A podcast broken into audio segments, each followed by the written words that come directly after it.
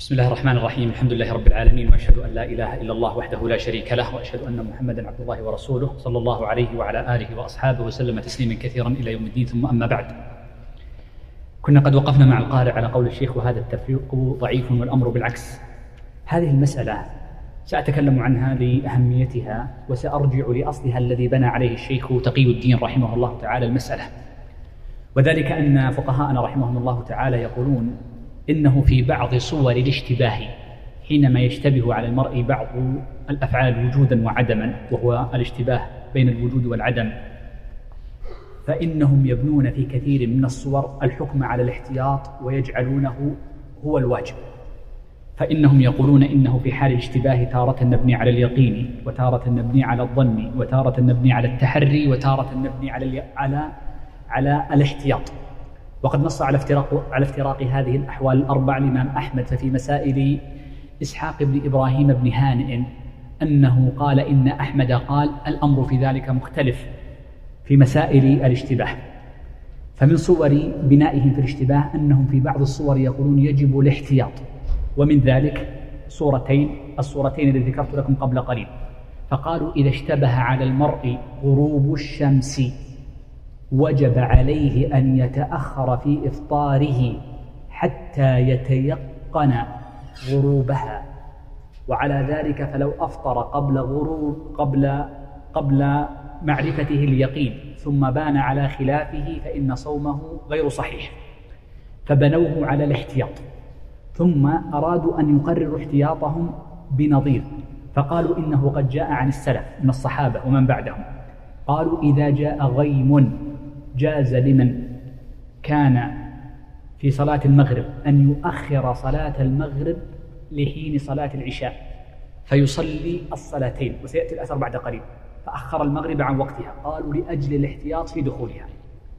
إذا عرفنا تقرير المذهب في هذه المسألة وما هي قاعدتهم الكلية في الاشتباه والعمل بالاحتياط في بعض صوره لكي نصل لليقين. وأما الشيخ تقي الدين فإن طريقته طرد العمل بغلبة الظن.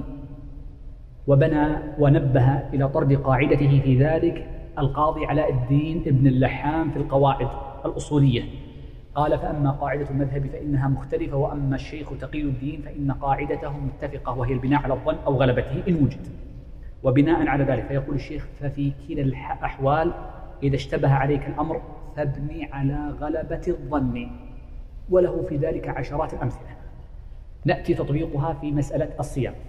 ففي مسألة الصيام من أفطر قبل غروب الشمس لغيم ثم بان له أنها لم تغب فيقول لا شيء عليه لأنه مخطئ. بينما المذهب يقول يجب عليه القضاء لأن المخطئ لا يعذر لأنه له أن يحتاط قالوا فماذا تقول في الصلاة؟ الأثر الذي جاء؟ قال صحيح ونعمل به لكن لا نؤخر صلاة المغرب. لحين قروب صلاة العشاء احتياطا. وإنما يكون جمعها في هذه الحالة لمعنى آخر غير الاحتياط وهو إدراك الجماعة من جهة ورفع الحرج والمشقة عن الناس لأن قاعدتنا وهذه قاعدة أحمد وأصحابه هو أوسع المذاهب الأربعة جواز الجمع بين الصلاتين المتناظرتين أعني الظهر والعصر أو المغرب والعشاء عند وجود الحاجة. لما جاء في الصحيح من حديث ابن عباس من حديث أيوب عن ابن عباس رضي الله عنهما أن النبي صلى الله عليه وآله وسلم جمع بين صلاتين في الحضر من غير مطر ولا سفر. قال ابن عباس أراد أن لا يحرج أمته. مفهوم الحديث أنه إذا وجد الحرج والحاجة جاز الجمع. وهذا الذي فهمه عمر فقال عمر رضي الله عنه من جمع بين صلاتين من غير حاجة فقد أتى كبيرة من كبائر الذنوب. وأوسع الأربعة مذهب أحمد في أنه يجوز الجمع بين الصلاتين المتناظرتين لا مطلقا إذا وجدت حاجة ومشقة. كل حاجة من مرض وطهارة وخوف فوات رفقة ومطر ووحل وغيم وغير ذلك فإنه يجوز الجمع. هذا ملخص كلام الشيخ وعرفنا أصل كلامه في مسألة الاشتباه. مهم أن تعرف أصل كلام الشيخ. ومن أين بنى الشيخ كلامه؟ وأن قاعدته الطرد كما ذكر. يقول الشيخ وهذا التفريق ضعيف والأمر بالعكس أي أنه يقدم أن الاحتياط أن أن أن الخطأ أسهل من النسيان فإن الخطأ يمنع على غلبة الظن والنسيان ليس بملك الشخص. قال فإن السنة للصائم أن يعجل الفطر ويؤخر السحور ومع الغيب المطبق لا يمكن اليقين الذي لا الذي لا يقبل الشك إلا بعد أن يذهب وقت طويل جدا يفوت المغرب ويفوت معه تعجيل الفطور. يقول لو أردت اليقين فقد يصل إلى نصف الليل. وهذا فوتت أمرا خطيرا منه تفويت الصلاة عن وقتها ومنه غير ذلك. قال والمصلي مأمور بصلاة المغرب وتعجيلها ندبا. فإذا غلب عليه ظنه غروب الشمس أمر بتأخير المغرب إلى حد اليقين. فربما يؤخرها طبعا هو يعني تسليما للمذهب. فربما يؤخرها حتى يغيب الشفق وهو لا يستيقن غروب الشمس لأن ما في ظن إلا وبعده ظن آخر حتى ما يكون يقين حتى ينقشع الغيم. فقد يكون انقشاع الغيم إلى الغد طلوع الفجر وهكذا. نعم وقد جاء. أحسركم قال رحمه الله وقد جاء عن إبراهيم النخعي وغيره من السلف وهو مذهب أبو وهو مذهب أبي حنيفة أنهم كانوا يستحبون في الغيم تأخير المغرب وتعجيل العشاء وتأخير الظهر وتقديم العصر وقد نص على ذلك أحمد وغيره وقد علل ذلك بعض أصحابه الاحتياط لدخول نعم هذا المذهب أيضا. هذا هو المذهب. نعم. أحسن وقد علل ذلك بعض أصحابه الاحتياط لدخول الوقت وليس كذلك. نعم هذا التعليل بالاحتياط ذكرته قبل قليل وأن الشيخ رد هذه القاعدة. والشيخ كثيرا ما يرد قاعدة الاحتياط وهذا من جودة فهمه فإن الاحتياط ورع يعمل به الشخص لنفسه ولا يكون الاحتياط دليلا إلا في صور نادرة عند اشتباه المسائل يعني عندما يستوي عنده فقد يأخذ بالاحتياط في نفسه. وأما أن يفتى الناس بالاحتياط فليس ذلك من الفقه. قال سفيان ليس الفقه بالاحتياط فإن الاحتياط كل يحسنه.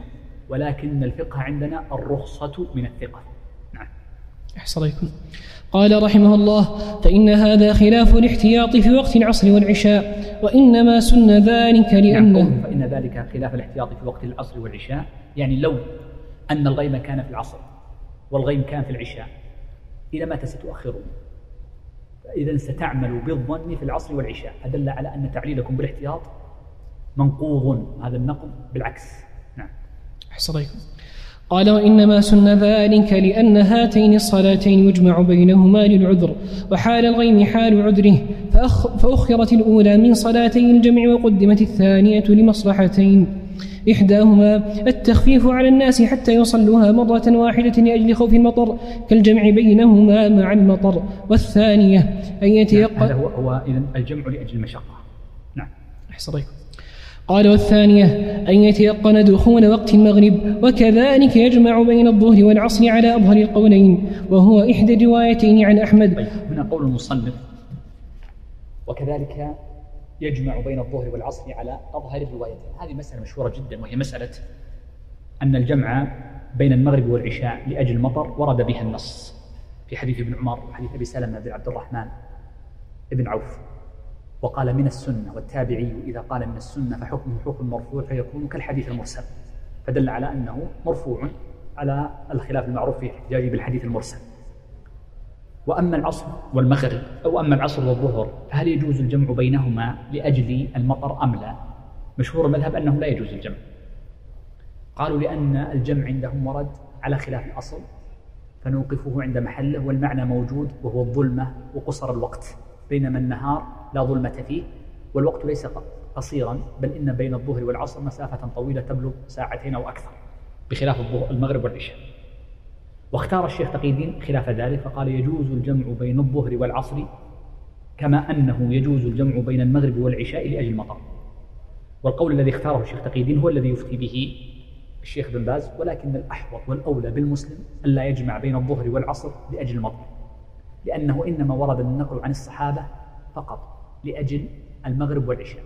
وأما الظهر والعصر فلم يرد عن الصحابة أنهم جمعوا بينها. أحسن عليكم قال رحمه الله وهو يجمع بينهما للوحل الشديد والريح الشديدة الباردة ونحو ذلك في أظهر قولي العلماء. نعم أحمد يتوسع جدا في الجمع بين الصلاة بقي عندي هنا مسألة في قوله والريح الشديدة الباردة. الذي يظهر أن المعتمد عند المتأخرين أن الذي يجمع له من الريح ما وجد فيه وصفان من ثلاثة. هذا الذي ظهر لي من كلام المتأخرين. أن تكون ريحا شديدة أن تكون ريحا باردة شديدة في ليلة مظلمة. فالشدة والبرودة والليلة المظلمة. إذا وجد وصفان من هذه الثلاثة جاز عندهم الجمع. فقول مصنف الريح الشديدة الباردة لم يذكر الليلة المظلمة لأن الشيخ يتساهل فيرى جواز الجمع بين الظهرين وبين العشاءين معا. فقط أردت أن أبين لكم هذه المسألة على مشهور لمن رغب نعم. أحسنكم قال رحمه الله وهو قول مالك وأظهر القولين في مذهب أحمد. والثاني, والثاني أن الخطأ في تقديم العصر والعشاء أولى من الخطأ في تقديم الظهر والمغرب. فإن فعل هاتين قبل الوقت لا يجوز بحال بخلاف تينك. فإنه يجوز فعلهما في وقت الظهر والمغرب لأن ذلك وقت لهما حال العذر وحال الاشتباه حال العذر. فكان الجمع بين الصلاتين مع الاشتباه أولى من الصلاة مع الشك. وهذا فيه ما, ذكر أصحاب المأخذ الأول من الاحتياط لكنه احتياط مع تيقن الصلاة طيب نقف هنا شيخ. يقول الشيخ رحمه الله تعالى يقول إن قولكم إن الصلاتين أنا ما أدري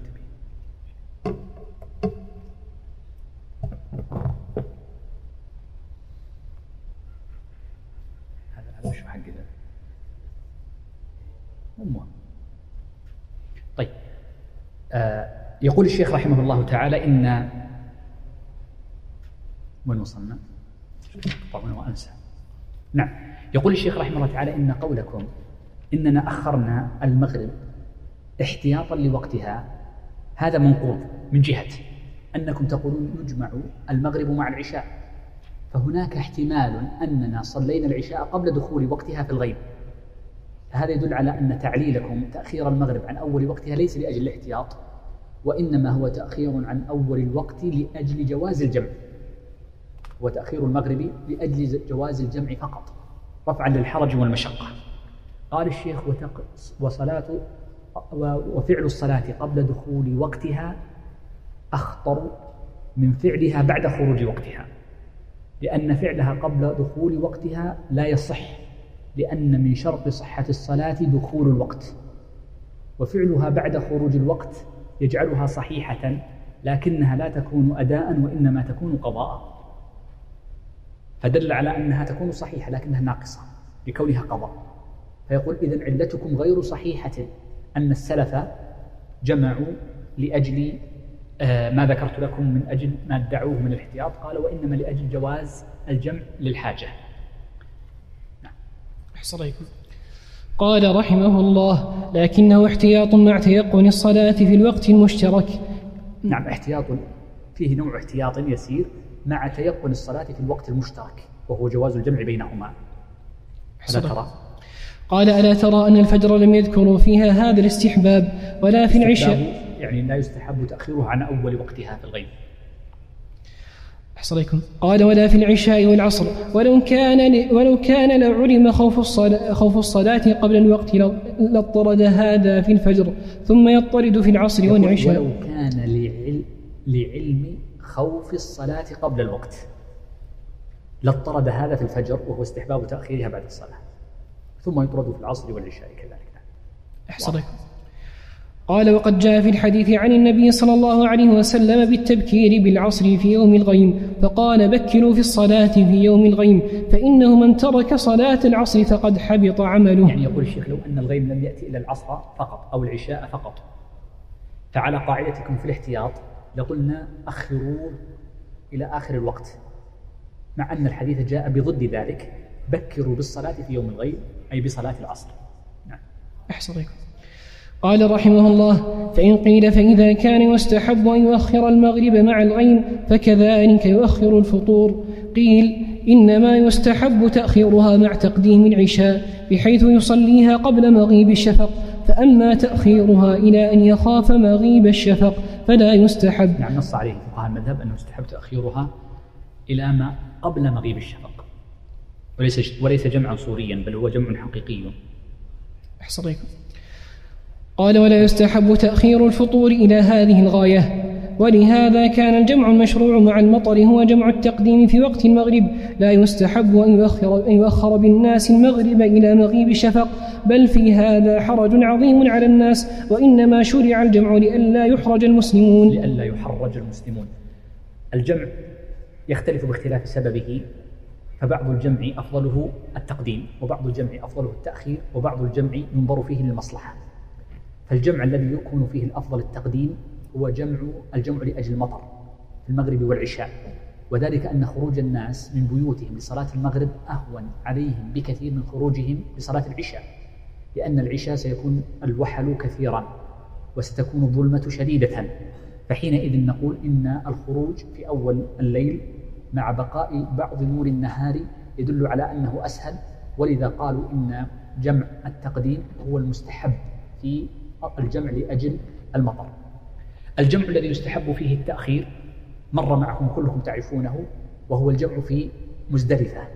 لمن كان حاجا أو معتمرا فإنه يستحب له أن يؤخرها حتى يصل مزدلفة. وهذا إنما كان لمن يمشي على قدميه أو كان قديما حينما كان الناس يمشون على الإبل. وأما الآن فإن الذي ينتقل بالقطار أو ينتقل بوسائل السيارات وغيرها ربما وصل قبل دخول وقت العشاء فلا نقول له إنه يستحب له التأخير مطلقا وإنما هو مستحب التأخير في المزدلفة لمن لا يصل إلا بعد بعد دخول وقت العشاء. النوع الثالث من الجمع الجمع المصلحي. فنقول الأفضل فيه ما هو أرفق بالمسلم وهو الجمع في السفر. فمتى نزل صلى ما لم يخرج وقت الاختيار؟ نعم. أحسن عليكم قال رحمه الله وأيضا فليس التأخير والتقديم المستحب أن يفعلهما مقترنتين بل أن يؤخر الظهر ويقدم العصر ولو كان بينهما فصل في الزمان وكذلك في المغرب والعشاء بحيث يصلون الواحدة وينتظرون الأخرى لا يحتاجون إلى ذهابهم إلى البيوت ثم رجوع. وكذلك جواز الجمع لا يشترط له الموالاة في أصح القولين كما ذكرناه في غير هذا الموضع. نعم هذه المسألة. واضح أن الذي يكتب لهم الشيخ هم من أصحاب أحمد. فإنه أراد أن يقول على ما أختاره وأجزم به وأخالف فيه مشهور مذهب أحمد مسألتان معروفتان. إحدى هاتين المسألتين عدم اشتراط الموالاة بين الصلاتين المجموعتين. فإن الرواية الثانية عن أحمد وينتصر لها الشيخ؟ وهو المفتى به. عدم اشتراط الموالاة بين الصلاتين. بينما المشهور اشتراط الموالاة بين الصلوات المجموعة. فيقولون لو فصل بين الظهر والعصر المجموعة أو بين المغرب والعشاء المجموعة بكلام من كلام الدنيا أو فصل طويل غير معتاد فإن الجمع حينئذ يبطل إذا كان الجمع جمع تقديم. وأما إذا كان الجمع جمع تأخير فإنه جائز عندهم ذلك لأن الوقت حينئذ يكون ممتدا. وأصل ذلك قاعدة عندهم. هل المراد بالجمع جمع الوقتين حتى يكون جمعا واحدا؟ فحين حتى يكون وقتا واحدا. فحينئذ نقول لا يلزم في هذا أو بناء على هذا الموالاة بين الصلاتين. ومنهم من يقول على المشهور أن المراد بالجمع جمع الصلاتين حتى تكون كالصلاة الواحدة. والصلاة الواحدة ركعاتها يلزم الموالاة بين أجزائها فحينئذ لا يجوز الفصل بين الصلوات حتى بالذكر. على المذهب إذا جمعت بين المغرب والعشاء جمع تقديم مسافرا أو في مطر فليس لك أن تقول أستغفر الله أستغفر الله أستغفر الله أنت السلام ومنك السلام تبارك يا ذا الجلال والإكرام وإنما قم مباشرة من غير حديث وأقم صلاة العشاء لكي تشترط الموالاة وعدم الفصل بينهما. الشيخ اختار خلاف ذلك وقوله أقرب لمعاني الشريعة وقواعدها. نعم.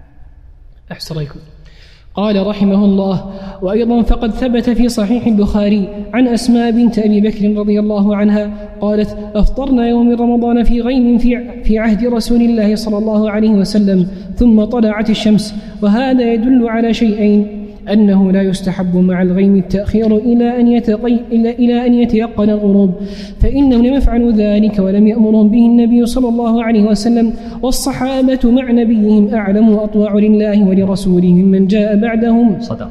صدق. نعم كمل أحسن. قال والثاني لا يجب القضاء فإن النبي صلى الله عليه وسلم لو أمرهم بالقضاء لشاع ذلك ولنقل ذلك كما نقل فطر كما نقل فطرهم فلما لم ينقل ذلك دل على أنه لم لم يأمر به ما معنى هذا الكلام؟ الشيخ ما زال يتكلم عن مسألة أن الخطأ ملحق بالنسيان وأن الخطأ والنسيان في الفطر في نهاية رمضان معذور بهما خلاف المذهب الذي يقول يعذر بالنسيان في غير الجماع والخطأ غير معذور به. أتى الشيخ لمحل الخلاف والدليل وهو الحديث الذي ثبت في الصحيح. أن النبي صلى الله أن الصحابة رضوان الله عليهم من حديث عروة بن الزبير عن أمه أسماء رضي الله عنها قالت أفطرنا يوما مع رسول الله صلى الله عليه وسلم في غيم في عهد رسول الله صلى الله عليه وسلم ثم طلعت الشمس. فبان أنهم قد أفطروا قبل غروب الشمس. إلى هنا انتهى الحديث المذهب ماذا يقول؟ يقول لما طلعت الشمس يلزمهم أن يقضوا من أين أتيتم بهذا؟ قالوا لأن الراوي قال سئل أأمروا بالقضاء؟ قال نعم فحينئذ والراوي هو ابنها عروة ورواه عن ابنها هشام بن عروة ابن ابنها وهم أعلم بحال جدتهم ومن كان معهم فربما كان مشهورا بينهم الشيخ يرد عليهم فيقول لا لم يؤمروا بالقضاء وله على ذلك أمران. الأمر الأول يقول اللفظ المنقول عن أسماء نفسها من غير من غير المدرج والزائد من قول الراوي الصحابي التابع أو تابع التابع. فإن نص الحديث أفطرنا يوما في غيم في عهد الرسول صلى الله عليه وسلم ثم طلعت الشمس وسكتت. يقول فعدم ذكر أسماء رضي الله عنها لكون النبي صلى الله عليه وسلم قد أمرهم بقضاء هذا اليوم يدل على أن لا قضاء. إذ لو كان قد أمرهم بالقضاء لنقل لأنهم نقلوا فطرهم ولم ينقلوا الحكم فدل على عدم وجود الحكم بعدم صحته. فنقلوا إقرار النبي صلى الله عليه وسلم لهم. فنقلوا إقرار النبي صلى الله عليه وسلم أنه لهم. ثم عندهم عندنا قاعدة في أصول أن قول الصحابي كنا نفعل على عهد النبي صلى الله عليه وسلم كذا حكمه حكم المرفوع هذه قاعدة أصولية مشهورة. كنا نفعل أفطرنا في عهد النبي صلى الله عليه وسلم حكمه حكم مرفوع. إذا فالمنقول من حديث أسماء ذلك. ووجهه بوجهين. قال إن الصحابة لم ينقلوا ولم ينقلوا لم ينقلوا القضاء ولم لم يفعلوا ولم ينقلوه عن النبي صلى الله عليه وسلم. ثم سيجيب عن قول أصحاب أحمد المتأخرين في وجوب القضاء على من أخطأ في ظنه غروب الشمس. نعم فإن قيل. أحسن قال رحمه الله فإن قيل فقد قيل لهش فقد قيل لهشام بن عروة أمروا بالقضاء. قال أو بد من القضاء؟ قيل هشام قال ذلك برأيه بما يروي ذلك في الحديث ويدل على أنه لم يكن عنده لذلك علم أن معمرا روى عنه.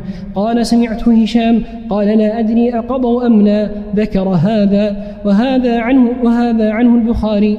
والحديث لعلها مكررة ذكر هذا عنه البخاري. أحسن قال ذكر هذا عنه البخاري والحديث رواه عن امرأته فاطمة بنت المنذر عن أسماء وقد نقل هشام عن أبيه عروة أنهم لم يؤمروا بال... أنهم لم يؤمروا بالقضاء وعروة أعلم من ابنه. وهذا يقول الشيخ رحمه الله تعالى في رد استدلال أصحاب أحمد فإن مبنى كلامهم قول هشام بن عروة أؤمروا بالقضاء لما قيل له ذلك؟ قال أو بد من القضاء؟ قال أول شيء هشام لم يدرك أسماء. فهو اجتهاد منه بدليل أنه اجتهاد أنه جاء في بعض الطرق عن هشام بن عروة طبعا هو جدته أسماء أم أبيه. أنه سئل قال قال لا أدري أقضوا أم لم يقضوا؟ فدل على أنه اجتهاد منه وليس رواية للحال. الأمر الثاني قال إن روايته للحديث كانت من طريق زوجته وهي فاطمة بنت المنذر ابن الزبير بنت عمه وزوجته وهي أكبر منه سنا تزوجها رضي الله رحمها الله ورضي الله عنها. وروى عنها ولذلك لما روى بعض أهل العلم عنها كذبه قال كيف تروي عن زوجتي وأنا أعلم بها؟ وهي أكبر من هشام بن عروة والذي روى عنه إمام من أئمة المسلمين عليه رحمة الله وهو مالك وهو صادق فيما رواه. المقصود من هذا أن أن أن أن هذا طريق هناك طريق آخر من طريق عروة بن الزبير ابن أسماء ووالد هشام جاء فيه أنه قال لم يؤمر قال وقد نقل هشام عن أبيه عروة أنهم لم يؤمروا بالقضاء. قال وعروة أعلم من ابنه لأن ابنه إن كان قد قال ذلك جزما فقد نقله عن زوجته. وعروة فقيه عالم فنقله أدق من نقل غيره. نعم. قال وهذا قول إسحاق وهو عدم الذي انتصر له الشيخ وهو عدم القضاء في هذا اليوم. نعم. أحسن قال رحمه الله وهذا قول إسحاق بن راهويه وقد قال أحمد القياس أنه لا يفطر وإنما تركناه لقول عمر. نعم قول أحمد القياس هذا يدل على قاعدته وأن مستنده في المخالفة في أنه يفطر المخطئ قول عمر رضي الله عنه وقد بان أن النص أنا أقرر كلام الشيخ ولا يلزم أني أتبناه وقد بان أن النص يدل على عدم القضاء وقول الصحابي إذا خالف نصا ولو ظاهرا نصا بمعنى منقولا ولو ظاهرا فإنه حينئذ يقوى, يقوى ولا يكون حجة إذ ذاك وإسحاق؟ أحسن قال وهذا قول إسحاق بن راهويه وقد قال أحمد القياس أنه لا يفطر وإنما تركناه لقول عمر وإسحاق بن راهويه قرين أحمد بن حنبل ويوافقه في المذهب في المذهب أصوله وفروعه وقولهما كثيرا ما يجمع بينه والكوسل سأل مسائله لأحمد وإسحاق وكذلك حرب الكرماني سأل مسائله لأحمد وإسحاق وكذلك غيرهما ولهذا يجمع الترمذي قول أحمد وإسحاق فإنه روى قولهما من مسائل الكوسج نعم. يقول الشيخ وإسحاق بن راهوية هكذا ينطق أهل الحديث اسمه وأما اللغويون فينطقونه كما قرأ القارئ الفاضل ابن راهوية. وكلا النطقين صحيح. قال وإسحاق بن راهوية قرين أحمد وهما قارنان في الطلب وقرينان في التلاميذ كذلك فإن تلاميذهما واحد ومنهم إسحاق بن منصور كوسج. قال ويوافقه في المذهب كثيرا. ومن قرأ مسائل إسحاق بن منصور الكوسج ومسائل حرب الكرماني وهما مطبوعة يعلم أن كثيرا ما يسأل إسحاق أحمد سؤالا فيقول إسحاق بن منصور يسأل أحمد سؤالا ثم يسأل بعده إسحاق بن راهوية فيقول إسحاق هو كما قال أحمد. وفي أحايين قليلة يوافقه. وقد ظهر لي أن كثيرا من الروايات في المذهب يعتمدون أو الأقوال في المذهب يعتمدون قول إسحاق. فظاهر فعل بعض المتقدمين من أصحاب أحمد أن أقوال إسحاق بن راهوية يعدونها وجها أو قولا في المذهب وإن كان قليلا لأحمد لكنه كان معظما له. هذا أمر ثاني. قوله بعد ذلك ويوافقه المذهب هذا واضح أصوله وفروعه. هي من باب عطف البعض على الكل لأن الأصول بعض المذهب فحينئذ يلزم فيها الخفض وهو الصواب في نطقها. وهذا واضح أصول أحمد وقد تكلم الشيخ له قاعدة جميلة في صفحتين أو ثلاث بأن أصول إسحاق بن راهوية قريبة من أصول أحمد. قال وقولهما كثيرا ما يجمع بينهما لأنهما متشابهان وقرينان وكثير من الأئمة يكون بينهما في اللغة وفي الفقه يكونان مقترنين. وأحمد بن وإسحاق ليس بين وفاتهما إلا نحو من سنة أو تزيد قليلا.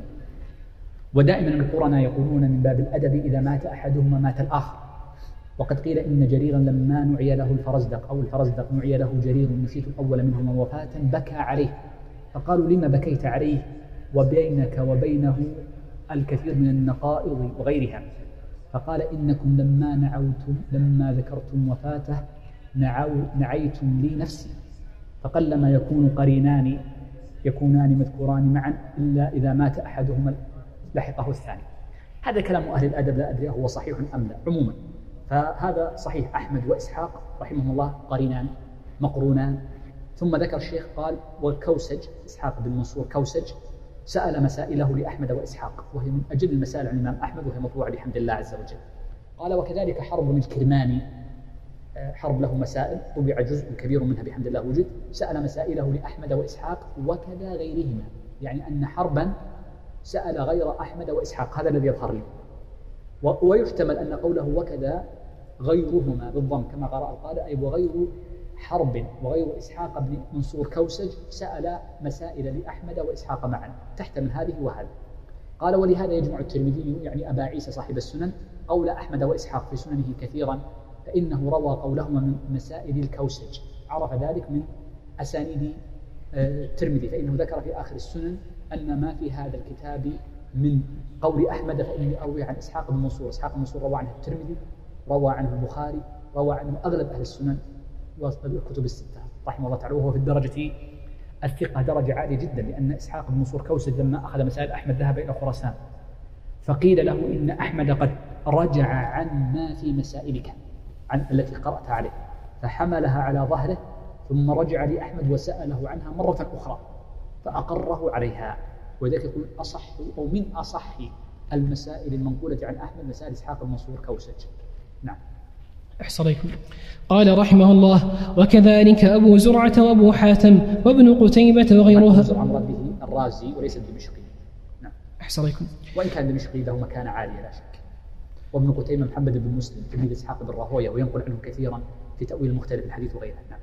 أحصريكم قال وغير هؤلاء من أئمة العلم والسنة والحديث كانوا يتفقون على مذهب أحمد وإسحاق يقدمون قولهما على أقوال غيرهما وأئمة الحديث كالبخاري ومسلم والترمذي والنسائي وغيرهم أيضا من أتباعهما وممن يأخذ العلم والفقه عنهما وداود من أصحاب إسحاق. نعم هذا أحمد يعني الشيخ يقول هؤلاء فقهاء الحديث مسلكهم واحد. فإن أعيان فقهاء الحديث أبو زرعة الرازي وأبو حاتم الرازي وابن قتيبة محمد بن مسلم كتبهم مليئة في النقل في الفقه عن هذين الإمامين أحمد بن حنبل وإسحاق بن راهويه ثم الطبقة التي بعدهم كالبخاري ومسلم والترمذي والنسائي فإنهم كذلك ينقلون عنهم كثير. ولم يذكر المصنف أبا داود. نعم لأن أبا داود نقله عن أحمد أكثر من أن يحصل. لا في السنن ولا في المسائل الفقهية ولا في المسائل الحديثية. بل قيل إن أفقه أصحاب أحمد أبو داود السجستاني صاحب السنن. وتبويبات أبي داود تكاد تكون موافقة لنصوص أحمد. نعم. أحصريكم هذا ليس فمعنى ذلك أن أحمد وهؤلاء على منهج أهل الحديث. ولكن أراد الله عز وجل الرفع لهذا الرجل بأمر يعلمه الله عز وجل فأصبح من يأخذ مسلك أهل الحديث الاستنباط والاستدلال ينتسب لمذهب الإمام أحمد وهو مذهب ابن زرعة وإسحاق والبخاري كلهم مذهبهم واحد في الأصول وإن ربما اختلفوا في بعض المسائل أقل من اختلافهم مع غيرهم نعم. قال رحمه الله وقد كان أحمد بن حنبل إذا سئل عن إسحاق يقول أنا أسأل عن إسحاق إسحاق يسأل عني والشافعي وأحمد بن حنبل وإسحاق وأبو عبيد وأبو ثور ومحمد بن نصر المروزي وداود بن علي ونحوها داود بن علي الطائي المعروف الظاهري نعم.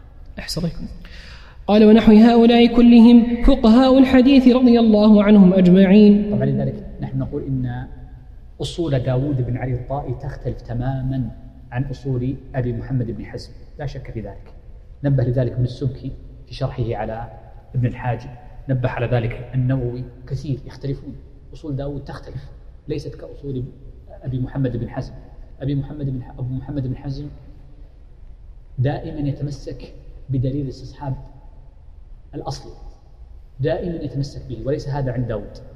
نعم داود يقل من القياس لكنه لا يتمسك تمسك أبي محمد بدليل الاستصحاب ولذلك يغرب أبو محمد أكثر من إغراب داود. نعم.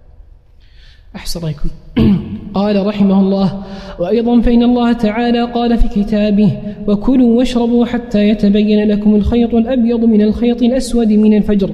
وهذه الآية مع الأحاديث الثابتة عن النبي صلى الله عليه وسلم تبين أنه مأمور بالأكل إلى أن يظهر الفجر فهو مع الشك في طلوعه مأمور بالأكل كما قد بسط في موضعه. يعني فمن أكل أو شرب ظانا طلوع الفجر فبان له خلافه فإن صومه صحيح. هذه المسألة المقابلة والشيخ له مسلك في استدلال جميل جدا. عنده قاعدة ولكنه لم يبدو أنه يود أن يكملها لكنه لم يفعل ذلك إلا في أشياء قليلة. وهو أنه يقول كل أحكام الشريعة موجودة في القرآن. وقد ألف رسائل وفصولا في بيان أن آيات القرآن المتعلقة بأحكام فيها جميع الأحكام فذكر آيات الربا فقال كل أحكام الربا موجودة في القرآن والسنة مجرد مبينة وموضحة ومؤكدة على الدلالة وإن كانت الدلالة بعيدة. وألف رسالة في آيات مواريث وقال كل المواريث حتى الجدات الذي يزعم بعض الناس أنها في السنة وليست في القرآن قال هي في القرآن. والجمع من الإخوة هل يحجبون الأمة؟ إذا كانوا غير وارثين هل يحجبون الأمة عن الثلث إلى السدس أم لا؟ بعض الناس يقول ليست في القرآن. قال بلى فإن ظاهر القرآن يدل عليها. وكون الجدات الوارثات ثلاث قال بلى هو في القرآن مدلول عليه. والكلالة وما يتعلق بها وهكذا الأحكام الكثيرة. فالشيخ عنده هذه القاعدة لكن يقول الله عز وجل يفتح على بعض الناس ما لا يفتح على غيره. كما قال علي رضي الله عنه هل أوتيتم شيئا؟ لما سئل قال لا إلا ما في هذه الصحيفة وما, وما يؤتاه الرجل من الفهم. فإذا فتح الله عز وجل على عبد فهم الصحيح. المبني على المقدمات اللغوية والمقدمات الشرعية التي هي معهود الشارع التي هي قواعد أصول الفقه الدقيقة. فإن الله عز وجل إن وفق العبد سيجد في كتاب الله عز وجل جميع أحكام الشرع صغيرها وكبيرها. لكن بعضها صريح. وبعضها دون ذلك وبعضها إيماء خفي يظهره الله عز وجل من شاء من عباده. كما قال الله سبحانه وتعالى ما فرطنا في الكتاب من شيء. ما فرطنا. ولكن من رحمة الله عز وجل بنا أنه لما خفيت بعض الدلائل أبانها وأظهرها ووضحها بالسنة والسنة مبينة. فلا يمكن أن يتعارض الكتاب مع السنة بوجه من الوجوه. وليس معنى ذلك الاستغناء بأحدهما عن الآخر. نعم. أحسن رأيكم. قال رحمه الله فصل. وأما الكحل والحقنة وما يقطر في إحليله ومداواة المأمومة المأمومة والجائفة فهذا مما تنازع فيه أهل العلم. طيب نقف عنده قوله أما الكحل فهو الذي يوضع في العين لا خارجها وأما الحقنة فالمراد بالحقنة ما يدخل في الجسد من طريق الدبر فإنه يسمى حقنة. وفي وقتنا يسمون الإبر الطبية حقنة لا ليس هذا مرادا. وإنما المراد بالاحتقان المكروه لأنه جاء عن علي وغيره كراهية الاحتقان مثل التحميلة وغيرها. والأمر الثالث ما يقطر في الإحلال الإحليل وهو مخرج البول يقطر فيه تداويا يفعل في علاج قديم ولا أعلم الآن يفعل أم لا. قال ومداواة المأمومة والجائفة. المأمومة كما تعلمون جميعا هي الجرح الذي يكون في الرأس. وأشار المصنف للمأمومة لأنه وصل لأم الرأس. وإلا فإن قبله الموضحة والهاشمة وغير ذلك من الجوائح التي تكون في الرأس وكلها مقصودة ليس خاصة بالمأمومة. وإنما قال المأمومة وما في حكمها لأنها وصلت لأم الرأس وهو قبل الدماغ بقريب وهو القشرة التي تكون فوق الدماغ وتحت العظم إذا المأمومة وما دونها وما أعلى منها. وإنما ذكر المأمومة لأن من أهل العلم من يقول إن المأمومة جاوزت العظم فإذا نزل فيها دواء فقد دخل إلى الجوف ومنهم من يعممها كما هو ظاهر المذهب قوله والجائفة هي الجروح التي تكون في البطن ولا تكون في الوجه ولا في الرأس. الوجه والرأس تسمى شجاجا والجروح التي في البطن والصدر والرجل والقدم تسمى جروحا. من أهل العلم من يقول إن الاكتحال مفطر بعضهم يقيد وبعض لا يقيد ومن الناس من يقول إن الحقنة وهو إدخال مثل التحميل وغيرها أو المناظير الطبية مفطرة. كذلك التقطير في الإحليل من أهل العلم من يفطر والمذهب لا يفطر بالإحليل ويفطر بغيره ومداواة المأمومة والجائفة إذا جعل دواء عليها فالمذهب أنها تفطر لأنهم يقولون أدخل لجوفه شيئا من طريق من طريق نافذ. نعم. أحسن قال رحمه الله فمنهم من لم يفطر بشيء من ذلك ومنهم من فطر بالجميع إلا بالكحل. طبعا الشيخ له رأي سأذكره بعد كمال نعم. أحسن رأيكم. قال ومنهم من فطر بالجميع إلا بالتقطير ومنهم من ومنهم من لا يفطر بالكحل. الذي فطر بالجميع إلا بالتقطير أي في الإحليل هو المشهور مذهب عند المتأخرين. نعم. أحسن رأيكم. قال ولا ومنهم من لا يفطر بالكحل. أحسن رأيكم. قال ومنهم من لا يفطر بالكحل ولا بالتقطير ويفطر بما سوى ذلك. والأظهر أنه لا يفطر بشيء من ذلك. اختيار الشيخ أنه ألخص لكم كلام الشيخ. الشيخ يقول إن ما دخل الجوف من طريق الفم ومن طريق الأنف فهو مفطر مطلقا إذا وصل إلى الحلق فما دونها وما دخل إلى جسد الآدمي من طريق جرح من طريق عين من طريق أذن من طريق أي جزء نافذ إلى البدن فإنه لا يكون مفطرا لأنه لا ليس مغذيا إلا في حالة واحدة إذا كان مقويا للبدن بأن قصد به التغذية. ومثاله الآن الواضح عندنا عندما يذهب بعض الصائمين وبإرادته هو بمعنى أن عقله معه وموافقته لمستشفى ثم يعطى مغذيات ومحاليل سكرية. جلوكوز وغيرها تجعل عن طريق المحاليل ولو كان معها دواء من باب المذيبات أو من باب لأن هنا كثيرة جدا تصل نصف لتر وقد تزيد عن ذلك فإنها حينئذ تكون مفضلة. هذا تقرير كلام الشيخ في المسألة. الآن سيبدأ في الاستدلال. إن أمكن الوقت فصلنا في صفة الاستدلال وأنا كان غرضي اليوم الحقيقة معرفة استدلال الشيخ في القواعد الأصولية والأدلة وهذا مثمر لأننا ربما كثير من الأخوة مر معي متون كاملة. لكن هذا الدرس ربما نركز على الأدلة. نعم. أحسن قال رحمه الله فإن الصيام من دين الإسلام الذي يحتاج إلى معرفته الخاص والعام فلو كانت هذه الأمور مما حرمها الله ورسوله على الصائم وأفسد بها وأفسد بها وأفسد, وأفسد الصوم بها. أحسن قال وأفسد الصوم بها لكان هذا مما يجب على الرسول بيانه. نعم هذه قاعدة وهو أن ما تعم به البلوى لا بد أن يكون بيانه واضحا جليا. وألا يكون دلالته خفية. هذا الاستدلال صحيح ومقبول. نعم. بعض الناس وسعها فقال ما تعم به البلوى لا بد أن يكون ناقله فقيها. هذا غير صحيح. وبعض الناس يقول ما تعم به البلوى لا بد أن ينقل تواترا غير صحيح. لكن ما تعم به البلوى لا بد أن يكون ظاهرا دليله. نعم. لكن نقله قد يكون متواترا مشهورا في عصر وقد يكون لبعضهم ليس كذلك نعم جدا اشغلتني والله شوي. يلا. كلكم اتوا هذه فيها مشكلة يا شيخ. اقرا اقرا يا شيخ قال رحمه الله ولو ذكر, ولو ذكر ذلك لعلمه الصحابة وبلغوه الأمة كما بلغوا سائر شرعه.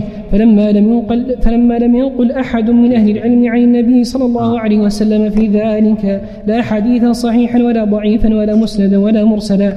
وعلم علم أنه لم يذكر شيء من ذلك. شكر الله لك نعم كمل يا شيخ.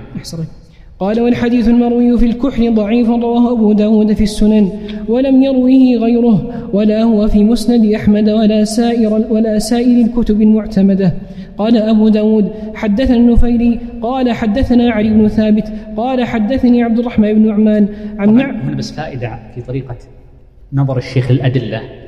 الشيخ تقي الدين يقول إن الأحاديث الواردة في السنن الستة تكون مغنية عن جل الأحكام جل الأحكام موجودة في الستة. ويرى أن الأحاديث الواردة فيها وخاصة ما في الصحيحين مستفيض فيكون متواترا بعد ذلك. صحته ليس ليس نقله بل صحته متواتر ومتلقى بالقبول. ما في الصحيحين. وأن كل ما في الستة يعني يغني في غالب الأحكام إن لم يكن في جميعها إلا ما ندر.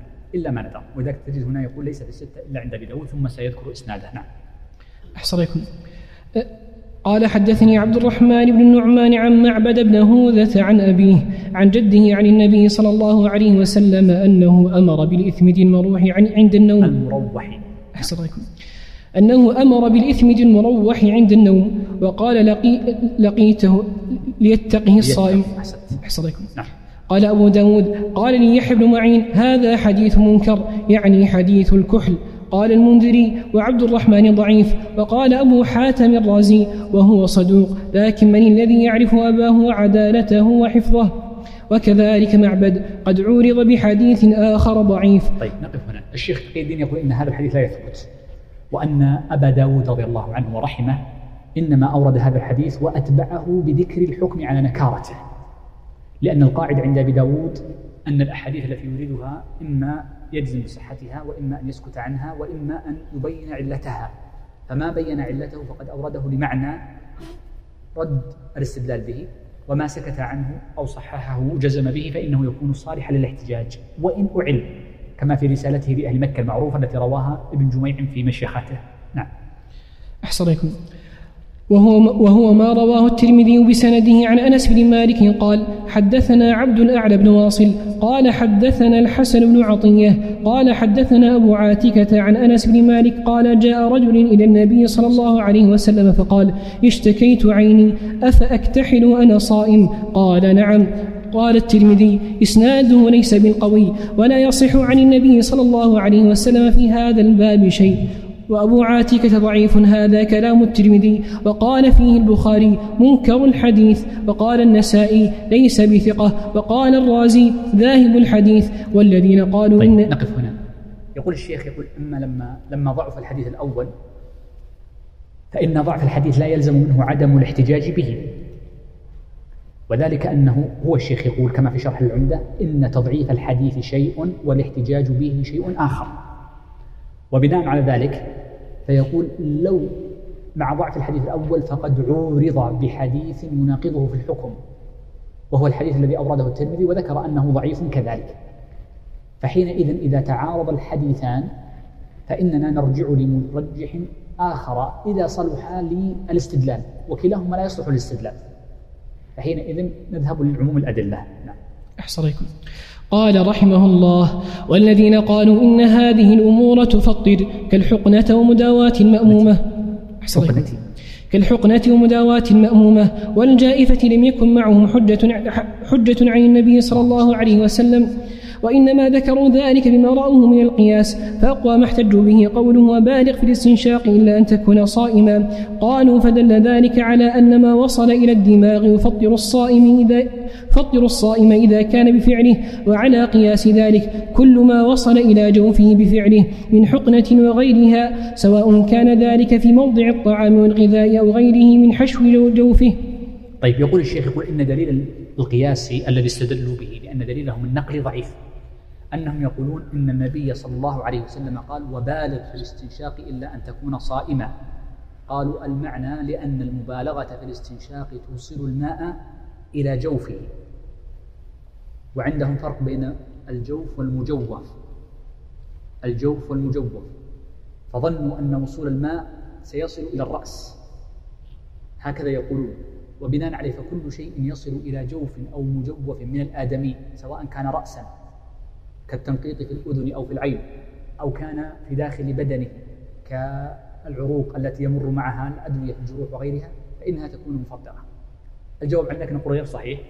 فإن الماء إذا دخل من طريق الأنف وصل إلى الجوف الذي هو الجهاز الهضمي فإنه يصل إلى المريء ثم من بعد المريء إلى الأمعاء.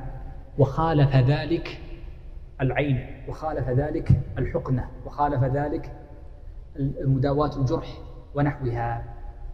فهذا يدلنا على أن المقصود هو الوصول لما يكون مغذيا وهو الجهاز الهضمي. فما أوصل إليه هو الذي يكون مفطرا وله مدخلان الفم والأنف دون ما عداه فالمدخل مؤثر. نعم. أحسن الله وذلك قال سواء كان ذلك من موضع الطعام والغذاء أو غيره. موضع موضع الطعام والغذاء هو الفم والأنف دون غيره. نعم. أحسن عليكم قال رحمه الله والذين استثنوا التقطير قالوا التقطير لا ينزل لا ينزل إلى الجوف وإنما يرشح رشحا فالداخل إلى إحليله كالداخل إلى فمه وأنفه. يعني ناقضهم الشيخ قال أناقضكم بأنكم استثنيتم عن المذهب. التقطير في الإحليل مع أن التقطير في الإحليل يدخل إلى الجوف. فماذا ردوا؟ قالوا لأن ما دخل إلى من طريق الإحليل مخرج البول فإنه يذهب إلى المثانة. والمثانة تخرج ما فيها من ماء بالبول ولا تدخله إلى داخل الجسد. فيقول حتى الذي يدخل عن طريق العين هو لا يصل إلى الجسد فينتفع به مع أنه علما أن ما وصل إلى المثانة بتقطير ونحوه لا بد أن يمتص الجسم جزءا منه فنجعل العبرة حينئذ إما المدخل المعتاد الطعام والشراب يسمى أكل وشرب والفم والأنف أو أن يكون مؤديا لمعناه بأن يكون مغذيا. وكلام الشيخ في هذه المفطرات لا يسع الناس في هذا الوقت إلا ذلك لأنه على المذهب فإن الإبر التي تؤخذ في العضد أو تؤخذ في الوريد لأجل التداوي أو لأجل التحصين خلينا نقول أو التطعيم التطعيم نعم. التطعيم أو التحصين أنها تكون مفطرة مع أنها ليست مغذية. وعلى المفتى به وقول الشيخ لا يفطر إلا ما كان مغذيا دون ما عداه ما لم يدخل من طريق الفم والأنف. وقوله أوجه وهو المفتى به. أحسن عليكم قال رحمه الله والذين استثنوا الكحل قالوا العين, العين ليست منفذا كالقبل والدبر ولكن ولكن تشرب الكحل كما يشرب الجسم الدهن والدهن والماء. يقول أنتم كل شوي تستثنوا شيء أدخلوا باقي كل شيء. هذا طريقة الشيخ. فيقول هناك فرقتم بين المتماثلات. نعم. أحسن قال والذين قالوا فطروا الكحل. كحل. أحسن قالوا والذين قالوا يفطروا الكحل. قالوا إن الكحل ينفذ إلى داخله حتى حتى يتنخم. يتنخمه الصائم. أحسن يخرج مع النخامة. نعم. قال حتى يتنخمه الصائم لأن في داخل العين منفذا إلى داخل الحق وإذا كان عمدتهم هو هذه الأقيسة ونحوها لم يجز إفساد الصوم فيه. ونحوها؟ إيش ونحوها؟ سم إذا كانت عمدتهم. أحسن قال وإذا أحسن الأقيسة ونحوها. نعم. قال وإذا كان عمدتهم هو هذه الأقيسة ونحوها لم يجز إفساد الصوم مثل هذه الأقيسة لوجوه. أحدها أن القياس وإن كان حجة إذا اعتبرت شروط صحته فقد قلنا في الأصول إن الأحكام الشرعية كلها بينها بينتها النصوص. كلها بينتها النصوص أيضا وإن دل القياس الصحيح على مثل ما دل عليه النص دلالة خفية فإذا علمنا بأن الرسول لم يحرم الشيء ولم يوجبه علمنا أنه ليس بحرام ولا واجب وأن القياس المثبت لوجوبه وتحريمه فاسد. نعم يقول الشيخ يقول أول وجه مسألة أصولية مهمة أن الأحكام الشرعية بينتها النصوص لابد أن يكون في النصوص دلالة عليها ولو بإيماء أو إشارة. فتأتيني بحكم ثم تلحق بذلك الحكم ما يشبهه.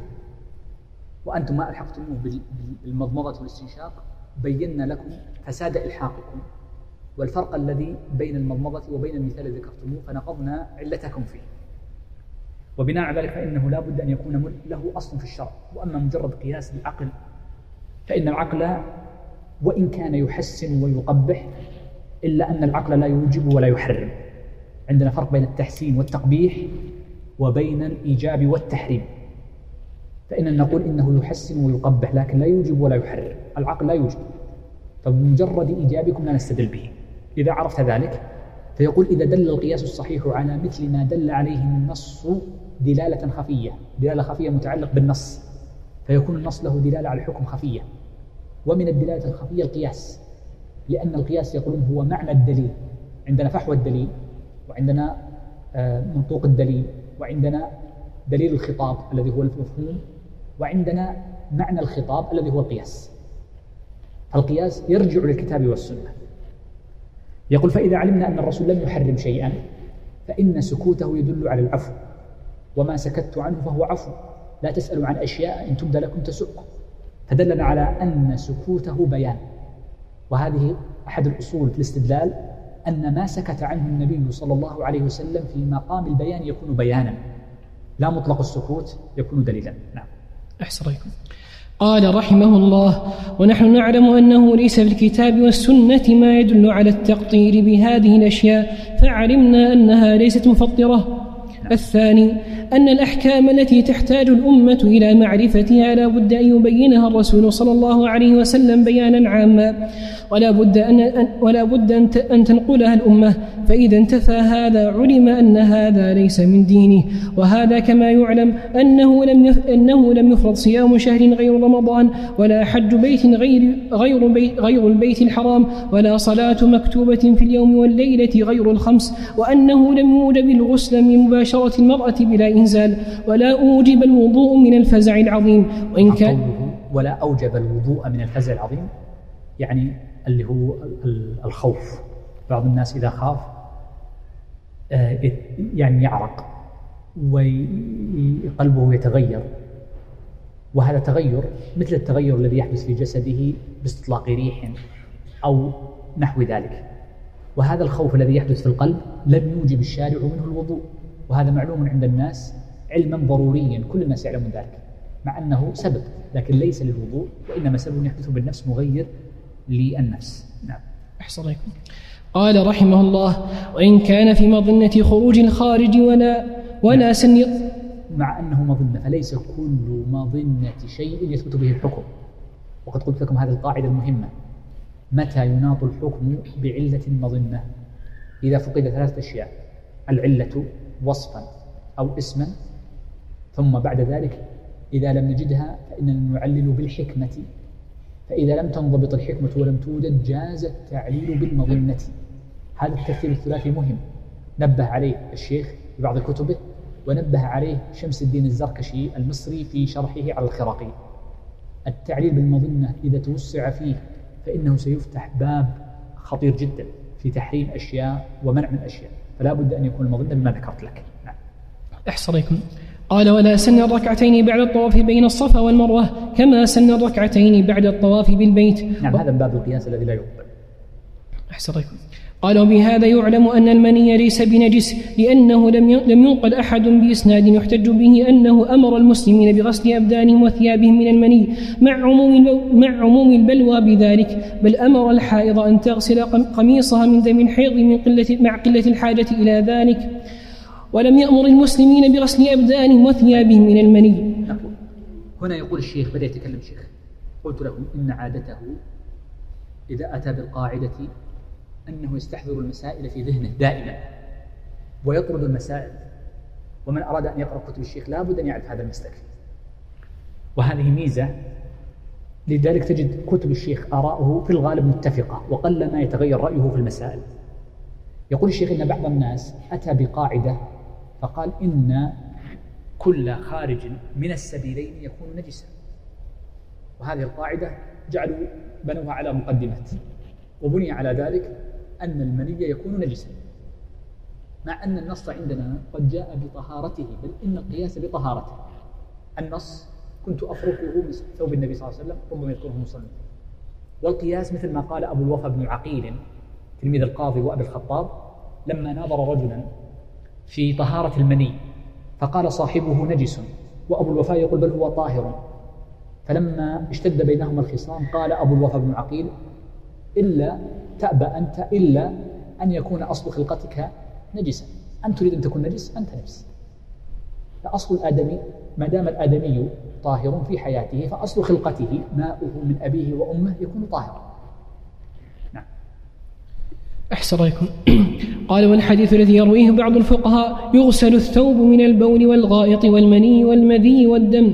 ليس من كلام النبي صلى الله عليه وسلم وليس في شيء من كتب الحديث التي يعتمد عليها ولا رواه أحد من أهل العلم بالحديث بإسناد يحتج به. وروي صحيح. نعم. أحسن رأيكم قال وروي عن عمار وغايته أن يكون من قوله.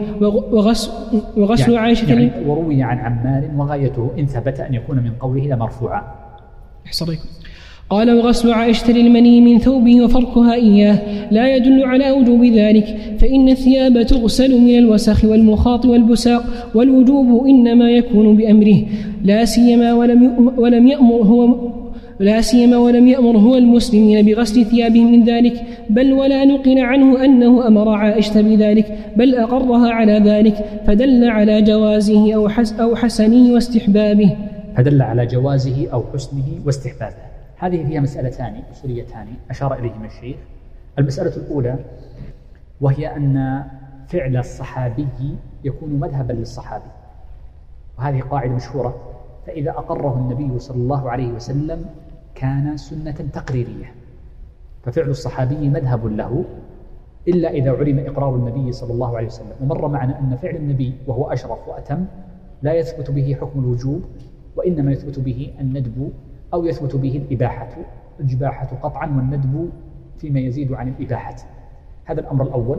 وذكر الشيخ علة في استحباب الغسل من باب النظافة.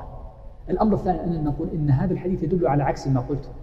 فقد قالت عائشة رضي الله عنها كنت أفركه من ثوب النبي صلى الله عليه وسلم وهو يصلي. والفرك ليس إزالة لعينه وإنما تخفيف للنجاسة. أو تخفيف لا نقول للنجاسة وإنما تخفيف للأثر وليس إزالة له. والأمر الثاني أنها أزالته في أثناء صلاته. ولو كان واجب الإزالة لأزاله النبي صلى الله عليه وسلم قبل صلاته. فدل على أن ماء الشخص طاهر مسلما كان أو كافرا. نعم. أحسن قال وأما الوجوب فلا بد له من دليل. وبه وبهذه الطريقة يعلم أيضا أنه لم يوجب الوضوء من لم يوجب الوضوء من لم يوجب الوضوء. أحسن وبهذه الطريق يعلم أنه لم يوجب الوضوء من لمس النساء ولا من النجاسات الخارجة من غير السبيلين. طيب هنا مسألتان المسألة الأولى مس النساء. آه، في قول الله عز وجل أو لامستم النساء. وهنا اللمس محمول على مس اليد لأنه جاء في قراءة أو لامستم النساء. فيكون حكمان لامستم أوجب الجماع أوجب الغسل وهو الجماع لمستم مس اليد. فمشهور المذهب أن مس المرأة ناقض الوضوء بشرط أن يكون مسا بشهوة. وخصصوا مس بغير شهوة أنه لا يكون ناقضا لفعل النبي صلى الله عليه وسلم فقد كان يصلي ثم ينغز عائشة بيده في أثناء صلاته مما يدل على أن مجرد المس لا ينقض الوضوء إلا أن يكون بشهوة. وهذا هو المذهب. ومال له الشيخ في بعض كتبه. الشيخ تقي الدين مال له في بعض كتبه. لأجل الآية وعدم إلغاء دلالتها وفي بعض كتبه قال إن المس كله ليس بناقض. وهذا الذي يعني كأن آه، الشيخ في بعض كتبه هنا يعني متردد بين الأمرين. الأمر الثاني النجاسات الخارجة من غير السبيلين. يعني لابد أن نفهمها لكي نفهم المسألة النجاسات الخارجة من غير السبيلين نجاستان فقط. الأول منهما القيء ويدخل فيه القلس وهو القليل. والثاني منهما الدم. وأريد أن تنتبه لمسألة أن هناك فرقا بين نجاسة الدم وبين نقض الوضوء به. فإن نجاسة الدم مجمع عليها حكاه أحمد وأحمد من أشد العلماء في حكاية الإجماع. وأما نقض الوضوء بخروج الدم فالخلاف فيه قوي. أما الخلاف في نجاسة الدم فهو شاذ. ومن نسب للبخاري أنه يقول بنجاسته فقد أخطأ على البخاري وغيره من علماء المسلمين. البخاري يرى أنه ليس ناقضا للوضوء. نعم مقبول لكن لم يقل إنه ليس بنجس. فالشيخ يقول ماذا؟ إن بعض أهل العلم عنده قاعدة أن كل نجس إذا خرج من الآدمي غير البول والغائط والخارج من السبيلين فإنه يكون ناقضا إذا كان كثيرا أي فاحشا. قال ابن عباس الفاحش الكثير ما فحش في نفسك. قال الشيخ لا تلازم فقد يكون نجسا لكنه ليس بناقض والشيخ ينتصر بهذا. أقول هذا لأني وجدت بعض من يشار له بالبنان ينسب للشيخ طهارة دم وما قال ذلك. بل هو يجزم بنجاسته. بل هو إجماع بين المسلمين أن الدم نجس يعفى عن يسيره في التطهير. نجس يعفى عن يسيره في التطهير. نعم. أحسن قال رحمه الله فإنه لم ينقل أحد عنه بإسناد يثبت مثله أنه, أنه أمر بذلك مع العلم بأن الناس كانوا لا يزالون يحتجمون ويتقيؤون ويجرحون في الجهاد وغير ذلك وقد قطع, وقد قطع علق بعض أصحابه ليخرج منه الدم وهو الفصاد ولم ينقل عنه مسلم أنه أمر أصحابه بالتوضؤ من ذلك. وكذلك الناس لا يزال أحدهم يلمس امرأته بشهوة وبغير شهوة ولم ينقل عنه مسلم أنه أمر الناس بالتوضؤ من ذلك والقرآن لا يدل على ذلك بل المراد بالملام بل المراد بالملامسة الجماع كما بسط في موضعه. نعم الشيخ له رأيان في مسألة نقض الوضوء بمس المرأة بالشهوة وعكسه وهو مس المرأة الرجل بالشهوة من غير حائل. هنا ينتصر للرأي الثاني والظاهر أن هذا آخر قولي الشيخ أحسن قال وأمره بالوضوء من مس الذكر إنما هو استحباب إما مطلقا وإما إذا حرك الشهوة. وكذ. هذه المسألة أيضا الشيخ اختلف كلامه فيها وهو نقض الوضوء بمس الذكر. له قولان تارة ينتصر وبقوة بأن بأن مس الذكر ناقض الفرج عموما للرجل أو المرأة. وتارة يقول إن الأمر للندب لا للوجوب وذلك مبني على قاعدة عندنا وهو أن الأمر حقيقة في الوجوب والندب معا. هو حقيقة فيهما. فحينما يأتينا أمر فنقول إنه دال على الندب فإنه باق على حقيقته ولم نصرفه عنه فلكن نقلناه عن حقيقته. فهو دال على مطلق طلب الامتثال. نعم. أحسن يكون قال رحمه الله يعني. فيكون, فيكون باب شبيه ليس مثله شبيه المشترك الدال على معنيين فلا ينقل بالوجوب إلا بدليل خاص. أحسن قال رحمه الله وكذلك يستحب لمن لمس النساء فتحركت شهوته أن يتوضأ. نعم باب الاستحباب. نعم. أحسن وكذلك من تفكر فتحركت شهوته فانتشر. وكذلك من مس الأمرد أو غيره فانتشر. فالتوضؤ عند تحرك الشهوة من جنس التو... انتشر ولم يحدث منه مدي نعم. أحسن قال فالتوضؤ عند تحرك الشهوة من جنس التوضؤ عند الغضب وهذا مستحب لما في السنن عن النبي صلى الله عليه وسلم أنه قال إن الغضب من الشيطان وإن الشيطان من النار وإنما تطفأ النار بالماء فإذا غضب أحدكم فليتوضأ. وكذلك الشهوة الغالبة هي من الشيطان وكذلك أمره بالوضوء مما مسته النار أمر استحباب لأن ما مسته النار يخالط البدن فيتوضأ فإن النار تطفأ بالماء. وليس في النصوص ما يدل على أنه منسوخ بل النصوص تدل على أنه ليس بواجب. هذه مسألة تطبيق لما ذكرت لكم قبل قليل. قد ذكرت لكم أن فقهاء الحديث ومنهم الإمام أحمد وإسحاق وغيرهم ممن سمى المصنف هم من أقل الفقهاء في الحكم على النسخ الحكم بنسخ الأحاديث. ومن ذلك الحديث الذي جاء أن النبي صلى الله عليه وسلم أمر بالوضوء مما مست النار. وهذا الأمر بالوضوء مما مست النار نقول إنه محكم وليس بمنسوخ لكن هذا الأمر أمر ندب لا أمر وجوب. ولذلك قال ابن عباس رضي الله عنهما كان آخر الأمرين من النبي صلى الله عليه وسلم الوضوء مما دخل مما خرج لا مما دخل. فكان آخر الأمرين يعني يقصد بهما الوجوب أمر الوجوب. وعلى ذلك فإن من أكل شيئا مسته النار كاللحم ونحوه فإنه يستحب له الوضوء استحبابا لا وجوبا. وهذه طريقة فقهاء الحديث وهو إعمال الأحاديث وعدم النسخ قدر المستطاع وعدم إلغاء الدلالة قدر المستطاع. نعم. أحسن قال رحمه الله وليس في النصوص ما يدل على أنه منسوخ بل النصوص تدل على أنه ليس بواجب واستحباب الوضوء منه أعدل الأقوال من قول من يوجبه وقول من يراه منسوخا وهذا أحد القولين في مذهب أحمد وغيره. نعم هو المعتمد عند المتأخرين.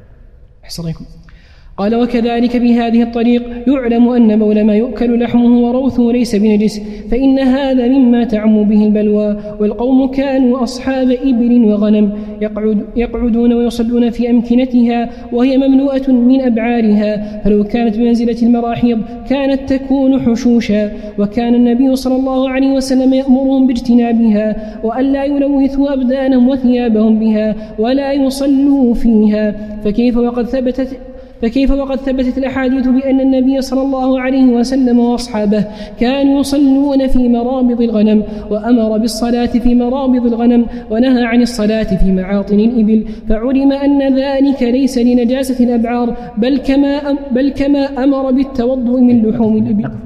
هذه مسألة متعلقة ب وهو من استرادات الشيخ بناها على أصله الذي ذكره قبل قليل وهو أن عدم الدليل إذا كان هناك حاجة لبيان ذلك الدليل يدل على انتفائه إذا لم يثبت عن النبي صلى الله عليه وسلم نقلا وإنما استدل عليه بالقياس. يقول بول ما يؤكل لحمه هو طاهر لأنه يحتاجه الناس ولم يرد دليل على نجاسته بل دلت الأدلة على أن الناس كانوا يصلون في معاطن في في مرابض الغنم ثم نهاهم النبي صلى الله عليه وسلم عن الصلاة في معاطل الإبل دون مرابض الغنم فدل على طهارتها. وأن النهي هنا ليس لأجل النجاسة وإنما لمعنى سيذكره قد نشير له بعد قليل. ولكن أريد أن تنتبه أنه, أنه لا تلازم بين طهارة العين وبين جواز أكلها.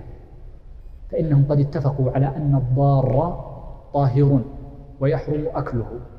لكن يجوز أكل قليل منه للحاجة عن الضار كالسم وغيره. وأما بول وروث مأكول اللحم فالعلماء يقولون لا يجوز أكله إلا لحاجة. ما هي الحاجة؟ مثل ما جاء في قصة العرانيين يجب أن نفرق بين المسألتين لأن بعض الناس عندما يظن أن كل مأكول لحم طاهر إذا يجوز أكله غير صحيح. ونص فقهاؤنا على حرمة تناول بول وغائط مأكول اللحم إلا للحاجة. مثل ما قالوا في السم كذلك. مثل ما قالوا في السم. نعم.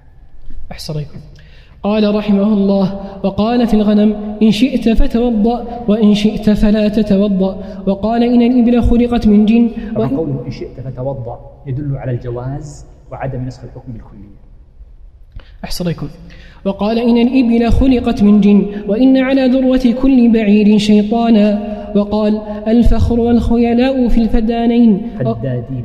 أحسن وقال الفخر والخيلاء في الفدادين أصحاب الإبل والسكينة في أهل الغنم فلما كانت الإبل فيها من الشيطنة ما لا يحبه الله ورسوله أمر بالتوضؤ من لحمها فإذا فإذ ذلك يطفئ تلك الشيطنة ونهي عن الصلاة في أعطانها لأنها مأوى الشياطين كما نهي عن الصلاة في الحمام لأنها مأوى الشياطين.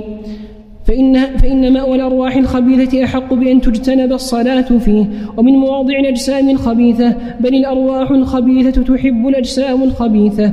ولهذا كانت الحشوش محتضرة تحضرها الشياطين والصلاة فيها أولى بالنهي من الصلاة في الحمام ومعاطن الإبل ومن الصلاة على الأرض النجسة. ولم يرد في الحشوش نص خاص لأن الأمر فيها كان أظهر عند المسلمين من أن يحتاج إلى بيان. ولهذا لم يكن أحد من المسلمين يقعد في الحشوش ولا يصلي فيها وكانوا, يتن وكانوا ينتابون البرية لقضاء حوائجهم قبل أن يتخذوا الكنف في بيوتهم. الكنوفة أحسن الكنوفة نعم.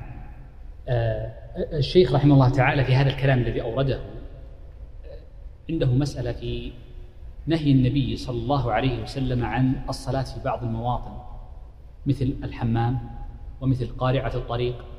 ومثل المزبلة وغيرها من المواطن العشرة التي نهي عن الصلاة فيها. فيقول الشيخ إن النهي عن الصلاة في هذه المواطن معلل وليس التعليل كما ظن بعضهم النجاسة وإنما العلة فيه بكونها محتضرة من الشياطين. وهذا التعليل الشيخ يطلقه حتى في غير النهي عن مواطن الصلاة فإنه يرى هذا في يرى هذه العلة في سبب وجوب غسل اليدين عند القيام من النوم.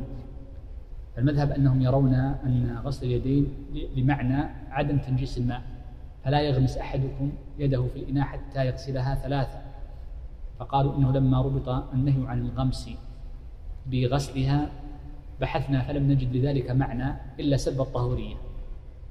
ولكن الشيخ يقول لا إنما نهي لأن الشيطان يبيت على قفا النائم ويبيت على يده.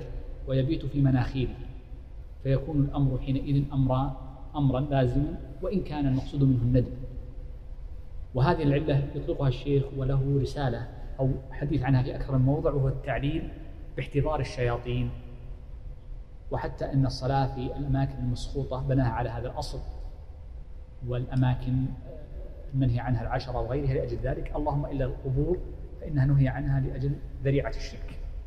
وقد أطال الشيخ في هذا التقرير لأنه أطال في هذه المسألة في أكثر موضوع ودائما يستطرد فيه. نعم.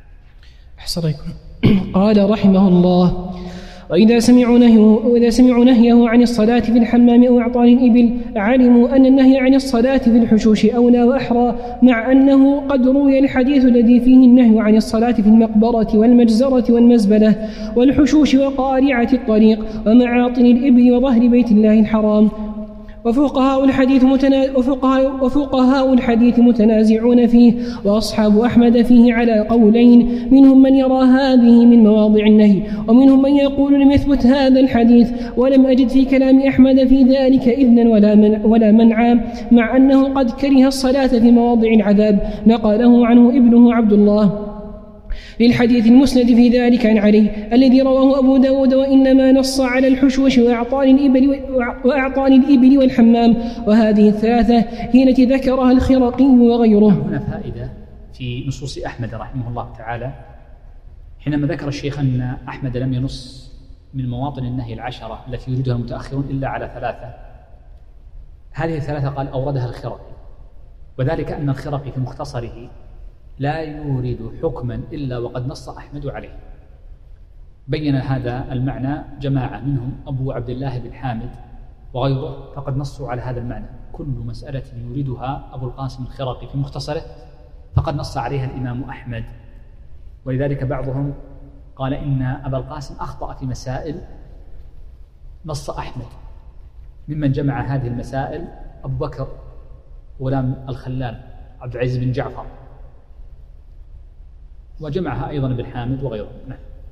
أحسن قال رحمه الله والحكم في ذلك عند من يقول به قد بينه بالقياس على موارد النص وقد يثبته بالحديث ومن فرق يحتاج إلى الطعن في الحديث وبيان الفارق وأيضا هذه طريقة الرد على المخالف أنه يطعن في الحديث وهذا إبطال للدليل أو بيان الفارق وهو من أقوى الأسئلة والاعتراضات التي تكون على الأدلة القياسية. وأيضا. أحسن قال وأيضا المنع قد يكون منع كراهة وقد يكون منع تهريم نعم من, من أدلة المنع أو عفوا من الأسئلة المتوجهة للأدلة المنع وهذا من أقوى الاعتراضات. وهذا يرد على جميع الأقيسة بلا استثناء يرد عليها والمنع أنواع. منع للحكم ومنع لحكم الأصل ولغيرها من صور المنع وهي مبسوطة في كتب أصول الفقه. نعم. أحسن قال رحمه الله فإذا كانت الأحكام التي تعم بها البلوى لا أحسن فإذا كانت الأحكام التي تعم بها البلوى لا بد أن يبينها الرسول صلى الله عليه وسلم بيانا عاما ولا بد أن تنقل ولا بد أن تنقل الأمة تنقل الأمة. أحسن ولا بد أن تنقل الأمة ذلك فمعلوم أن الكحل ونحوه مما تعم به البلوى كما تعم بالدهن والاغتسال والبخور والطيب. فلو كان هذا مما يفطر لبينه النبي صلى الله عليه وسلم كما بين الإفطار بغيره فلما لم يبين ذلك علم أنه علم أنه علم أنه من جنس الطيب والبخور والدهن. والبخور قد يتصاعد قد يتصاعد إلى الأنف ويدخل في الدماغ وينعقد أجساما. والدهن يشربه البدن ويدخل إلى داخله ويتقوى به الإنسان. أما البخور فقد قال بعض المتأخرين أو كثير من المتأخرين أنه مفطر إذا تعمد استنشاقه حتى وجد جرم الدخان الذي يخرج من البخور في حلقه فإنه يفطر بذلك. فطردوا قاعدتهم التي نقض الشيخ قولهم بها. وأما الدهن فقد انعقد الاتفاق على أن الدهن لا يفطر الادهان على الجلد لا يفطر. وربما الشخص مس بجلده شيئا وجد طعمه في حلقه مثل ما ذكروا أن من وطأ حنظلا إحنا نسميه الشري من وطأ حنظلا ربما وجد طعم الحنظل في حلقه وهذا مجرب ومع ذلك لا يفطر به. وكذا أحسن عليكم قال وكذلك وكذلك يتقوى بالطيب قوة جيدة فلما لم ينهى الصائم عن ذلك دل على جواز طيبه وتبخره وادهانه وكذلك اكتحاله. وقد كان المسلمون في عهده يعني إيش معنى يتقوى؟ يقول ليس كل ما يقوي مفطر وإنما ما يغذي هو الذي يفطر. فرق بين ما يقوي وما يفطر. والطيب لا شك أنه يقوي. وأن تجد أحيانا في يعرفها كثير من الناس عندما يتعب في درس ملقيا أو مستمعا فما أن يخرج طيبا وتطيب به إلا ويجد في نفسه نشاطا. وهذا ملاحظ أن الطيب يقوي البدن ينشط هل هو تفسيره لا أدري لكن هذا ملاحظ. نعم. أحسن عليكم قال وقد كان المسلمون في عهده صلى الله عليه وسلم يجرح أحدهم إما في الجهاد وإما في غيره مأمومة وجائفة فلو كان هذا يفطر لبين ذلك فلما لم ينه, فلما لم ينهى الصائم عن ذلك. صائما. أحسن عليكم. قال ف... الصائمة ينهى النبي الصائمة. نعم. عليكم. قال فلما لم ينهى الصائم عن ذلك علم أنه لم يجعل لم يجعله مفطرا. الوجه الثالث إثبات التفطير بالقياس يحتاج إلى أن يكون القياس صحيحا وذلك إما قياس على بابه الجامع وإما بإلغاء الفارق. فإن طيب. يقول الشيخ إن أنواع القياس أنواع أورد منهما نوعين. النوع الأول القياس على بابه. ومعنى قوله قياس على الباب يعني وجود الجامع الذي يجمع به كالعلة أو المناط الكلي إن تارة يكون الجمع بالعلة وأحيانا يكون بالمناط. وقد يكون من صور المناط ما يسمى بشهادة الأصول. وكثير من أهل العلم يرى أن شهادة الأصول حجة كقولهم كل عقد لابد كل من صح طلاقه صح ظهاره مثلا وكل من صح بيعه صحت إجارته وهكذا. قال وإما بإلغاء الفارق. ولا شك أن إلغاء الفارق إذا كان قطعيا فإن القياس يكون قطعيا. كإلغاء الفارق بين الذكر والأنثى في الأحكام الشرعية العامة لا فرق بينهما لعدم ورود النص. فما ثبت في حق الذكر ثبت في حق الأنثى والعكس. فهذا إلغاء فارق قطعي فيكون القياس فيه قياسا أولويا قطعي الدلالة وقد يكون إلغاء الفارق ظنيا فحينئذ يكون القياس ظنيا بناء على ذلك. فإما أحسن عليكم قال رحمه الله فإما أن يدل دليل على العلة في الأصل فيعديها إلى الفرع وإما أن يعلم أن لا فارق بينهما من الأوصاف المعتبرة في الشرع وهذا القياس هنا منتف. يعني يقول الشيخ من وجد حكما فأراد أن يقيس عليه مثل ما قلنا قبل قليل في مسألة المضمضة فإما أن تأتينا بعلة ثم تثبت أن هذه العلة موجودة في الأصل فننقلها حينئذ للفرع الذي وجدت فيه. وهذا غير موجود. وقد سبق معنا في المضمضة أن هذه العلة التي عللوا بها وهي المظنة غير صحيحة وأن ما يصل إليه الماء غير صحيح. وإما أن تأتي تثبت حكما في الشريعة ثم تقول إن هذا الحكم الذي هو الكحل والتقطير وغيره ذلك من الأمور أنه ملحق به لعدم وجود الفارق لعدم الفارق. فكلما ذكرت شيئا لعدم الفارق أثبتنا لك فارقا. وأقوى فارق ما ذكرت لكم فرق بين المغذي وغير المغذي لأن المغذي يقوى به البدن وهو المقصود من الطعام والشراب فيفرق بينه وبين غيره. هذا الكلام الذي أورده الشيخ هو الذي ذكرته في أول الدرس أن أحد مشايخنا عليه رحمة الله ظن من كلام الشيخ أنه يقول كل شيء يدخل للجوف لا يكون مفطرا لم يقل الشيخ ذلك وإنما سيأتي في كلامه هنا وفي غيره من كتبه أنه يقيد ذلك بشرط ألا يكون مغذيا. بشرط ألا يكون مغذيا. أحسن عليكم قال رحمه الله وذلك أنه ليس في الأدلة ما يقتضي أن المفطر الذي جعله الله ورسوله مفطرا هو ما كان واصلا إلى دماغ أو بدن أو ما كان داخلا من منفذ أو واصلا إلى الجوف ونحو ذلك من المعانة يجعلها أصحاب هذه الأقاويل هي مناط الحكم عند الله ورسوله ويقولون إن الله ورسوله إنما جعل الطعام والشراب مفطرا لهذا المعنى المشترك بين الطعام والشراب وبين ما يصل إلى الدماغ والجوف من دواء المأمومة والجائفة وما يصل إلى الجوف من الكحل ومن الحقنة والتقتيل في الإحليل ونحو ذلك. قال وإذا لم يكن على تعليق الله ورسوله الحكم بهذا الوصف دليل كان قول القائل إن الله ورسوله إنما جعل إنما جعل هذا مفطرا. لهذا قول جعل, جعل أحسن إنما جعل هذا مفطرا لهذا قولا بلا علم وكان قوله إن الله حرم على الصائم يفعل ذلك قولا بأن هذا حلال وهذا حرام بلا علم وذلك يتضمن القول على الله بلا علم وهذا لا يجوز. نعم هذا كلام من الشيخ مهم جدا لطالب العلم. أن يستشعر دائما أنه عندما يتكلم في شرع الله عز وجل أنه يذكر حكمه سبحانه وتعالى.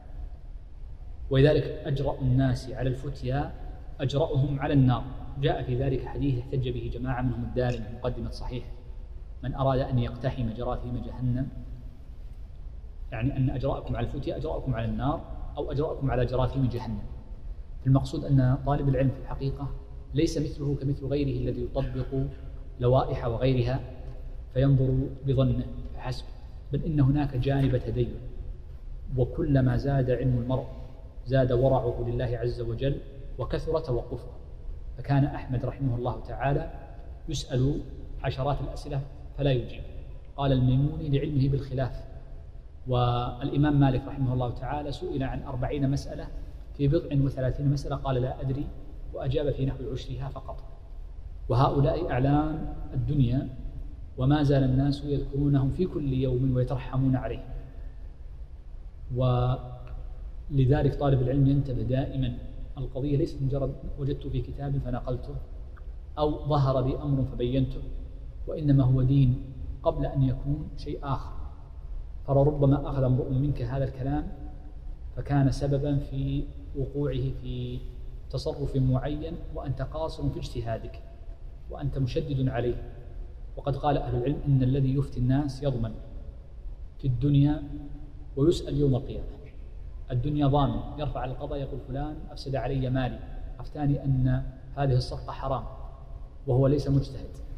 فله أن يرفع للقضاء وحينئذ يأخذ القضاء ضمان هذا المال الذي أفسده عليه أو يفتيه بأنه وجبت عليه فدية وهو جاهل.